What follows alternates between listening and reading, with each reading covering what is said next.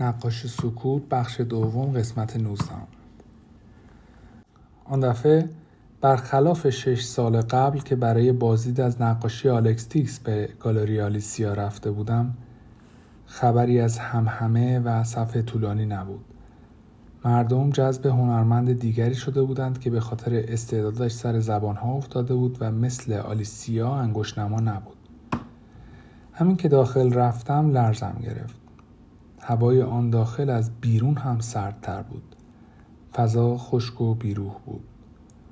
بوی فلزهایی که در نما به کار رفته بودند و سرامیک کف ساختمان در هوا پیچیده بود. وسایل زیادی آنجا نبود. مدیر گالری پشت میزش نشسته بود. مرا که دید از جایش بلند شد.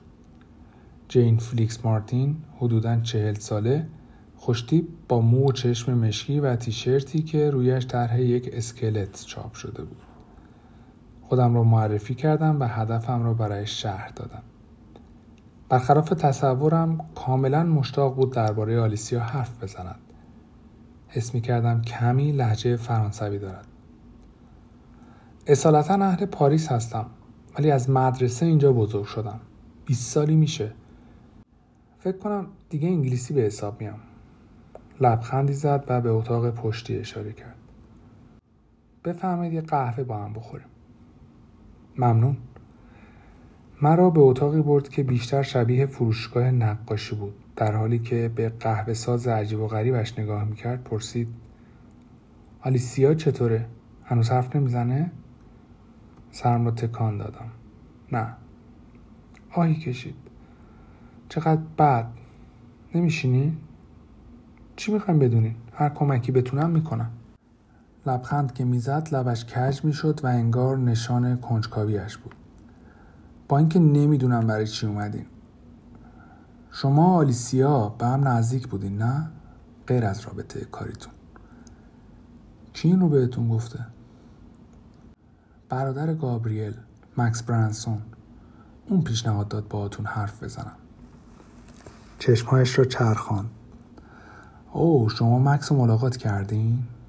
لابد از ملاقاتش کلافه شدین. با لحن تحقیرآمیزی جمله‌اش را گفت. نتوانستم جلوی خنده‌ام را بگیرم و گفتم: شما مکس برنسون رو میشناسین؟ به اندازه کافی و بیشتر از چیزی که بخوام. بله. فنجان قهوه را دستم داد. من و آلیسیا به هم نزدیک بودیم. خیلی. از سالها قبل از اینکه گابریل رو بشناسه هم دیگر رو میشناختیم. نمیدونستم. بله، ما با هم هنرستان میرفتیم و بعد از فارغ التحصیلی با هم نقاشی میکشیدیم. یعنی با هم کار میکردیم؟ نه به اون شکل. در حالی که میخندید ادامه داد: با هم دیگه دیوار رنگ میکردیم. نقاش ساختمون بودیم. لبخند زدم.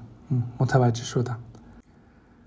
مشخص شد که استعداد من در حد نقاشی همون دیواره و همزمان با اینکه آلیسیا شروع به پیشرفت کرد دست از نقاشی کشیدم و وقتی اینجا رو افتتاح کردم با خودم گفتم چی از این بهتر که کارهای آلیسیا رو به نمایش بذارم. خیلی خوب پیشرفت کرده بود. که اینطور. گابریل چی؟ گابریل چی؟ از لحنش متوجه شدم که این همان کوچه‌ای بود که ارزش گشت و گذار داشت. خب میخوام بدونم از کجا وارد قضیه شد. حتما میشناختیش. نه خیلی. نه؟ نه. مکس کوتاهی کرد.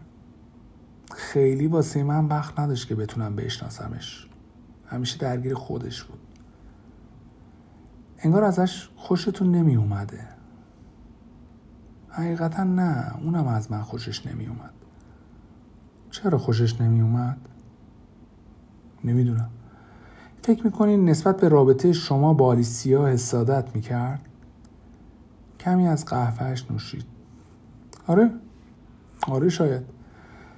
شما رو یه جور تهدید میدونست؟ شما بگین. انگار جواب همه چی رو خودتون میدونین. نباید بیشتر ادامه میدادم. موضوع رو عوض کردم. فکر کنم چند روز قبل از قتل آلیسیا رو ملاقات کردین، درسته؟ بله، رفتم خونه تا ببینمش. میشه یکم بیشتر بگین؟ خب درگیری نمایشگاه بود، نگران همون بود. کارهای آخرش رو ندیده بودیم؟ نه، چند وقتی ازم خبر نگرفته بود. فکر کردم بهتره بهش سری بزنم. فکر کردم توی کارگاه ته باغ خونه‌شون باشه، ولی نبود. نبود؟ نه، توی خود خونه بود. شما چجوری رفتین داخل؟ انتظار این سوال رو نداشت. چی؟ مطمئن بودم که داشت در سرش داستان می ساخت. سرش رو تکان داد. آها، فهمیدم منظورتون چیه. یکی از درهای ورودی مستقیم به باغ باز می شد که باز بود و یه درم از باغ به آشپزخونه بود که اونم باز بود. لبخند معنی داری زد. بیشتر مثل یه کارآگاه رفتار میکنه تا روان پزشک. ولی روان پزشکم. تفاوتی هم دارن؟ من فقط میخوام وضع روحی اون زمان آلیسیا رو بدونم. از نظر شما حالش چطور بود؟ شانه بالا انداخت. خوب به نظر میرسید. یکم به خاطر کارش اضطراب داشت. همین؟ اگه منظورتون اینه که حالش شبیه کسی بود که چند روز بعد بزن شوهرشو بکشه یا نه، باید بگم نه، اینطور نبود. خوب به نظر میرسید. قهوه‌اش را نوشید و ساکت شد. درگیر فکری شده بود. میخواین چند تا از نقاشیاش رو ببینین؟ بدون اینکه منتظر جوابم بماند بلند شد. از دفترش بیرون رفت تا دنبالش را بیفتم. بفرمایید.